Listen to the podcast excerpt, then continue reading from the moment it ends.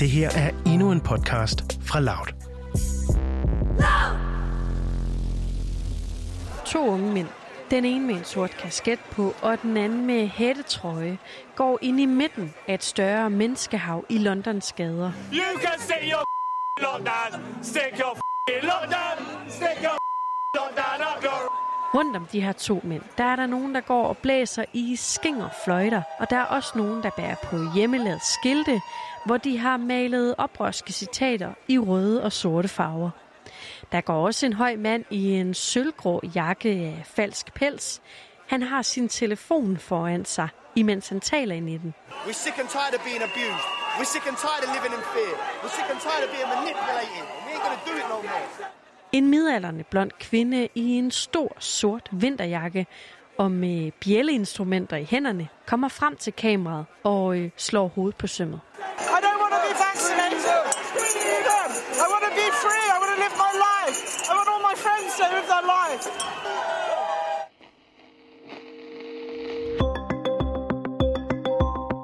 Lige om lidt, der lander de vacciner, som de europæiske ledere de har ventet på. Pfizer, CureVac og AstraZeneca, det er alle sammen virksomheder, der har udviklet væsker, der skal være med til at nedkæmpe coronaviruset i Europa. Men bedst som politikerne de regnede med, at vaccinen den skulle smadre pandemien, så er der altså europæere, der enten er i tvivl, eller allerede nu afviser at få den her vaccine. I dagens afsnit af Udsyn, der undersøger vi, hvad de europæiske politikere de vil gøre ved den her skepsis for coronavaccinen.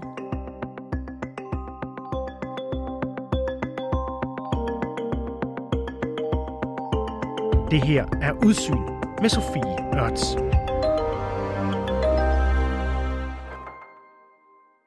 We agreed to speed up the preparations of national vaccination plans to ensure vaccines are available and affordable to all European citizens once authorized. Det her, det er Charles Michel. Han er en øh, skaldet fyr i 40'erne med gråstænkt fuldskæg og runde glasbriller. Men først og fremmest så er den her belgiske politiker formand for det europæiske råd. Og i det her klip, som er fra den 19. november, der taler han til de europæiske ledere. Altså blandt andet Mette Frederiksen, Angela Merkel og Emmanuel Macron. We welcome that member states and the Commission have already finalized several purchases agreements. There will be, we know that, logistical challenges like storage, transport, and the number of doses. And another challenge will be communication. The number of people distrustful of vaccines is growing, and we must clearly communicate their value. Han og flere andre EU-politikere de er bekymrede for, om øh, vaccineprogrammet det bliver så vellykket, som de havde håbet på. Der er nemlig flere undersøgelser, der peger på, at en hel del europæere de ikke vil have den her coronavaccine. For eksempel så er det 40 procent af franskmændene, der ikke vil. Og det clasher altså med det, som eksperterne siger. De mener nemlig, at 70 procent af en befolkning skal vaccineres for, at vi opnår det, der hedder flokimmunitet. Vi dykker ned i de her tal lidt senere, men først så ser vi lige nærmere på den her frygt, som politikerne har, og det gør vi sammen med Louise Vendt Jensen, der er journalist i Bruxelles. Louise, når EU går ud og siger, at de vil lave en indsats, hvad er det så egentlig, de er bange for? Er de bekymrede for, at det går ud over folkesundheden, eller er det mest økonomien, de er bekymrede for? Jamen, altså, argumenterne her er jo, altså, man er jo bange for begge dele. Man er jo både bange for, at, at folk ikke bliver raske, men hvis ikke vi bliver raske, så kan vi jo heller ikke komme ud i samfundet igen. Øhm, og, og vi kan jo ikke blive ved med at holde vores samfund lukket ned, som, som det er tilfældet i øjeblikket. Altså både i Danmark har vi jo set flere nedlukninger nu, men øh, i Belgien her, hvor jeg sidder, der har vi jo siddet i, i lockdown de sidste fire uger. Der er ingen, øh, der er ingen hvad hedder det, øhm, øh, forretninger, der er åbne, der er ingen restauranter, der er ingen bar, der er ingenting. Og det er jo et kæmpe økonomisk pres, øh, at regeringerne i Europa skal holde hånden under det her, for der skal udbetales lønkompensationer og diverse ting og sager øh, til samfundet. Det kan man jo ikke blive ved med. Så vi er nødt til at have et samfund, der kører rundt. Så der er jo et kæmpe stort økonomisk element i det, og så er der selvfølgelig også det, at vi er jo ikke interesseret i, at øh, vores borgere dør. Og Louise, lad os lige prøve at dykke ned i de her tendenser, der er øh, i Europa lige nu. Altså, hvad er det, vi ser? Jamen, altså, der er jo altså, forskellige grupper af, af vaccineskeptikere, som man kalder dem, ikke? Altså, der er jo, der er jo den der sådan helt legitime vaccineskepsis, som er i forhold til, at folk er simpelthen bange for, øh, hvad er bivirkninger ved det her? Øhm, at de her vacciner er udviklet for hurtigt. Det er jo, det er jo gået ekstremt stærkt. Altså, vi ser jo, øhm, at de begynder at blive godkendt nu, vaccinerne her. Ikke? Øh, Storbritannien har godkendt nu, og man satser på, at, at de bliver godkendt i resten af Europa her i slutningen af december. Og, og det er jo gået virkelig, virkelig stærkt i forhold til, at vi først kendte øh, til sygdommen i Europa i, i starten af året. Øhm, og derfor så er der bare folk, der er bange for, jamen det har gået for stærkt. Øh, hvad, hvad er det for nogle bivirkninger? Vi ved jo ikke, hvordan, øh, hvordan den her vaccine virker. Og så er der jo så øh, altså forskellige andre grupper også. Ikke? Der er nogen, der bare ligesom har det sådan lidt, jamen prøv at høre, vi, vil ikke, øh, vi, vi, vi synes bare, at naturen skal gå sin gang. Vi vil gerne have, at, øh, at naturen klarer det her for os. Så er der jo også sådan, det er måske lidt yngre segment, som er unge mennesker, som, som synes, jamen vi er jo bare uddødelige. Vi behøver ikke den der, den her sygdom bider ikke på os. Og så er der jo også en gruppe, som er sådan øh, en gruppe, der er lidt svær at komme i kontakt med, fordi det er den der gruppe, man kalder konspirationsteoretikerne. Øhm, og så er der jo mange, der mener, at det her det er bare noget, altså corona øh, er noget, medicinalindustrien har fundet på, simpelthen bare for at tjene penge. Og jeg ved, i Italien for eksempel er der en bølge lige nu, hvor, man, hvor, hvor folk begynder at vende sig lidt mod de italienske læger og siger, at det her handler bare om, at de vil faktisk have mere i løn, derfor bliver det her ved med at, med at fortsætte. Så de europæiske borgere, de har altså flere forskellige årsager til, at de siger nej tak til en coronavaccine. Og det, som de alle sammen har til fælles, ja, det er internettet. Det er et ekokammer, hvor personer med de samme holdninger, de kan bekræfte hinanden i, at det, de gør, det er det rigtige. Og noget af det, som mange på de sociale medier, de lige nu er enige om, det er altså især én ting, nemlig at udviklingen af den her coronavaccine, det er gået alt, alt for hurtigt. Man siger jo altid, når man udvikler et traditionelt lægemiddel, jamen så går der jo nærmest 10 år fra, øh, fra man starter, måske nogle gange 20 år, før det er ude på hylderne. Og, og netop, det har jo gået ekstremt stærkt. Vi, vi snakker 10 måneder tilbage, øh, startede man nogle af de her forsøg. Ikke? Og en af grundene til, at de går så stærkt, det er, at man kører øh, processerne i den her medicinudvikling og vaccineudvikling meget mere parallelt, end man gør i traditionelt øh, lægemiddelsudviklingsforløb, øh, kan man sige. Ikke? Men, men det har gået meget, meget stærkt, og det er jo det, der gør, at folk er sådan et, hov, hvad, hvad er det her for noget? Og der er også en eller anden form for modstand i en befolkning i forhold til det her med, jamen når politikerne stiller sig op og siger, at det skal vi alle sammen det her, så kommer der sådan lidt et backslash. Det er jo noget af det, man ser i Frankrig for eksempel. Øhm, man har set med de her gilets de gule veste, at hvis, hvis, øhm, hvis regeringen ligesom øh, øh, vil nogle ting for meget, jamen så går de på barrikaderne. Og, og det er jo... Øhm, og det er noget af det, der også slår, slår igennem her, men altså, det er jo også noget af det, politikerne slås lidt med. Hvor meget skal vi sige, at det her er enormt vigtigt? Øhm, uden at folk ligesom slår bak, altså for at undgå, altså man vil gerne undgå, at de slår bak også, ikke? De gule veste, altså protestbevægelsen, har længe fyldt i store dele af Frankrig. De er utilfredse med mange af de ting, som præsident Macron han har indført. Og også her under coronapandemien, der har de fundet refleksvestene frem og protesteret mod restriktioner. For eksempel så vil de ikke bære maske, og de skal altså heller ikke bede om nogen vaccine, før de kender den 100 procent.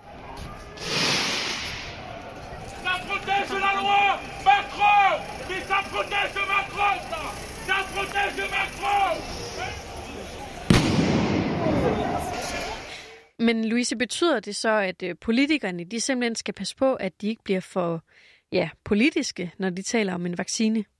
Det skal de helt sikkert, og, og det er jo også noget af det, altså det, det er jo noget af det, de sidder og arbejder med i de her kampagner, og jeg synes, man så det meget godt. Altså Macron var ude og snakke til befolkningen her for nylig, hvor han sad og sagde, jamen når vaccinerne kommer, så er det jo noget, vi, vi sidder alle sammen og venter på, og det er noget, vi, vi gerne vil have, at folk tager. Men, men der kommer ingen tvangsvaccination, for eksempel. Det er jo noget af det, der også ligesom bliver sådan, når, når vi folk begynder at tvangsvaccinere, øh, vil politikerne tvangsvaccinere, så er det jo nok fordi, at de er ude på noget med nogle chip ind i huden eller eller andet. Det er jo nogle af de der ting. Ikke? Så han var meget grundig i forhold til at sidde og understrege, jamen der bliver ikke tale om tvangsvaccination her. Men selvfølgelig er det vigtigt, at folk bliver vaccineret. Og det, man så det også lidt med Magnus Heunicke, da han var ude og præsentere vaccinestrategien for Danmark, hvor han bliver ved med at sidde og understrege, eller bliver ved med at stå og understrege, jamen det er vigtigt med gennemsigtighed omkring de her ting. Den bliver 100% frivillig. Det er rigtigt. Øh, der bliver ikke noget øh, vaccinetvang. Øh, det bliver 100% frivilligt. Og det er, jo, det er jo ligesom en eller anden form for at prøve at sige til folk, jamen I skal være helt rolige, der er ikke noget skjult under gulvtæppet her. Det er jo nogle af de, de greb, de prøver ligesom at tage. Ikke?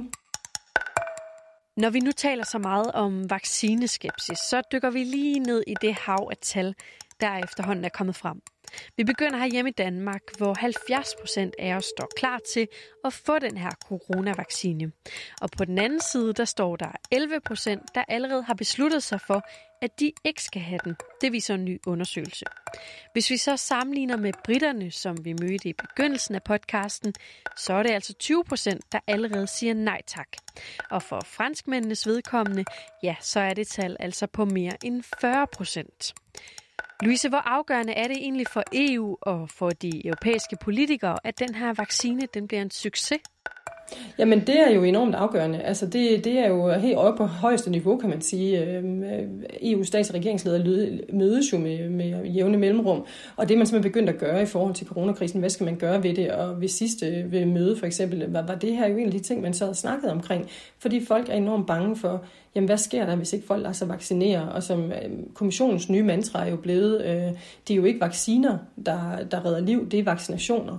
Så derfor vil man jo have, at folk tager de her vacciner. Og, og det man så snakker om nu, det er jo, hvordan kan vi altså man vil jo ikke koordinere nødvendigvis øh, de her, men man vil sørge for at hjælpe medlemslandene med de informationskampagner, som skal laves derude øh, rundt omkring. Og det er jo ikke alle, alle lande eller alle borgere rundt omkring, som, som måske tager imod de samme argumenter. Så derfor så er det jo op til landene selv øhm, at lave de her kampagner. Men kommissionen er i gang med at forberede noget arbejde, som gør, at de kan støtte landene i de her informationskampagner. Men allerede nu så er der faktisk noget, der peger på, at det i nogle tilfælde kan komme til at ramme den enkelte, hvis man ikke siger ja tak til coronavaccinen. Now to the latest on the COVID vaccines. A major airline CEO saying eventually all international passengers will be required to show proof of vaccination. This is raising new questions on how far vaccine rules will go. Og måske så kommer det her faktisk slet ikke til at stå alene. Fordi ifølge Louise, så er der altså noget, der minder om, der kan blive en realitet i Belgien, hvor hun selv bor. Der kan du jo ikke få dit barn i børnehave, hvis ikke barnet følger det, øh, det offentlige øh, vaccinationsprogram. Det er jo ikke noget, vi gør i Danmark, men det har man jo valgt at gøre hernede. Og det kan man jo ultimativt sige også. Altså en, en, en arbejdsgiver kan jo ikke forlange, at, at man bliver tvangsvaccineret. Men man kan jo sige, jamen prøv at høre, hvis du skal arbejde i min virksomhed, så, øh, så kommer du ikke øh, til at arbejde her, hvis ikke du kan fremvise, at du har en, en vaccinationsattest. Det er jo sådan nogle greb, der eventuelt kan, kan, kan blive taget altså fra, fra samfundets side, eller fra, hvad hedder det, ikke måske fra politisk hold, men, men fra erhvervslivets side, fordi de siger, jamen, jamen det er vi simpelthen nødt til. Vi er nødt til at sikre, at vores øh, folk er sikre på den her arbejdsplads. Og derfor vælger vi at gøre sådan, at hvis ikke du kan fremvise en attest, så kan du heller ikke arbejde her. Og så er det nok nu, jeg lige skal understrege, at vi altså endnu ikke har hørt om nogen her i Danmark, der har tænkt sig at følge den her retning. Rent faktisk så har sundhedsministeren gjort ret meget ud af at fortælle, at ordet tvangsvaccination det ikke bliver nogen realitet her i landet. Vi kan jo nu se, at der er både når man kommer til Danmark, og også mange lande, som stiller krav om, at man skal have en negativ test. Øh, og det kan jo slet ikke afvises, at i takt med, at de her vacciner øh, kommer, vinder indpas i Europa og i verden, jamen så vil der være flere lande, det vil vi jo selvfølgelig også overveje i Danmark, om det er noget, man kan supplere med, enten en negativ test eller øh, et, en form for vaccinepas. Det er klart, det vil være noget, vi, vi kigger på, men der er ingen offentlige myndigheder, som siger, øh, øh, øh her må du ikke komme ind, fordi du ikke har en, øh, en, øh, en, en vaccine. Men Louise, hvis den her fællesplan og det her håb fra EU, det ikke virker, altså er der så nogen form for plan B? Nej, der er ikke nogen plan B. Altså man, man snakker jo ikke, altså der er jo nogen, der har snakket om tvangsvaccination, men det er jo ikke noget, man snakker om på politisk niveau. Det er jo noget, øh, som nogen lufter sådan lidt hist og pist. Øhm, men men det, er jo, det er jo absolut ikke noget, man har lyst til at snakke højt om, fordi hvis man gør det, så vil folk jo i, i allerhøjeste grad slå bak på det her. Så der er ikke decideret nogen plan B. Det man ligesom prøver, det er jo, at man siger, jamen prøv at høre, vi, vi appellerer til folks sunde fornuft, vi appellerer til deres, øh, deres ønske om, og vi skal alle sammen hjælpe hinanden. Altså det er jo det, de, de, der er ved at blive også kommissionens nye mantra, som er det her med, jamen dels af vacciner, det er jo hjælp til selvhjælp, fordi det, det handler om at holde sig så rask, men det er jo også en solidaritetsspørgsmål. Hvis ikke du vælger at blive vaccineret, så er det jo et problem for din nabo. Øhm, at, at hvis ikke man opnår den her øh, flokimmunitet, som vi er ude efter. Så, så det er jo den vej, man går. Om der så er en plan B, det, det, det, den tror jeg, man vil tage i det øjeblik, at vi står i en situation, hvor folk ikke tager vaccinen. Men det er spørgsmålet, om vi, vi kommer til at stå der. Det er jo det, altså, fremtiden må vise. Lige nu, der står vi et sted, hvor det kan gå rigtig stærkt med de her vacciner i Europa. De danske myndigheder, de regner med at vaccinere de første danskere allerede i januar, og Storbritannien meldte i sidste uge ud, at de har nødgodkendt en vaccine. Efter planen så skal de faktisk vaccinere de første britter allerede i den her uge, og forrest i køen der står sundhedspersonalet og de ældre borgere. Men måske så er det også gået lidt for hurtigt. I hvert fald så har EU's lægemiddelagentur været ude og kritisere britterne for at lave den her meget hurtige godkendelse. Louise, øhm, jeg kan selvfølgelig ikke afslutte den her samtale med dig, uden at høre, om du egentlig selv vil sige ja til den her øh, vaccination det er et godt spørgsmål, men, men ja, det tror jeg umiddelbart gerne, jeg vil. Men, men det er jo, uh, jeg, jeg, jeg er nok ikke en af dem, der først bliver tilbudt stikket, så, så det er meget svært at, at svare på. Men, men ja, jeg tror det. Mås- men måske fordi, at jeg netop ikke står først i køen, så tænker jeg sådan, hvis der er nogen, der skal dø, så gør de det nok, før jeg gør det. Så nej, men, men jeg tror, altså jeg vil sige, jeg har tillid til, øh, jeg har tillid til, at, at når man ligesom, øh, når man godkender sådan en vaccine i Europa, så er det jo også fordi, at man kan regne med, at den er, den er, den er sikker. Det håber jeg i hvert fald. Men det kan godt være, at jeg tager den selv, før jeg giver den til mine børn.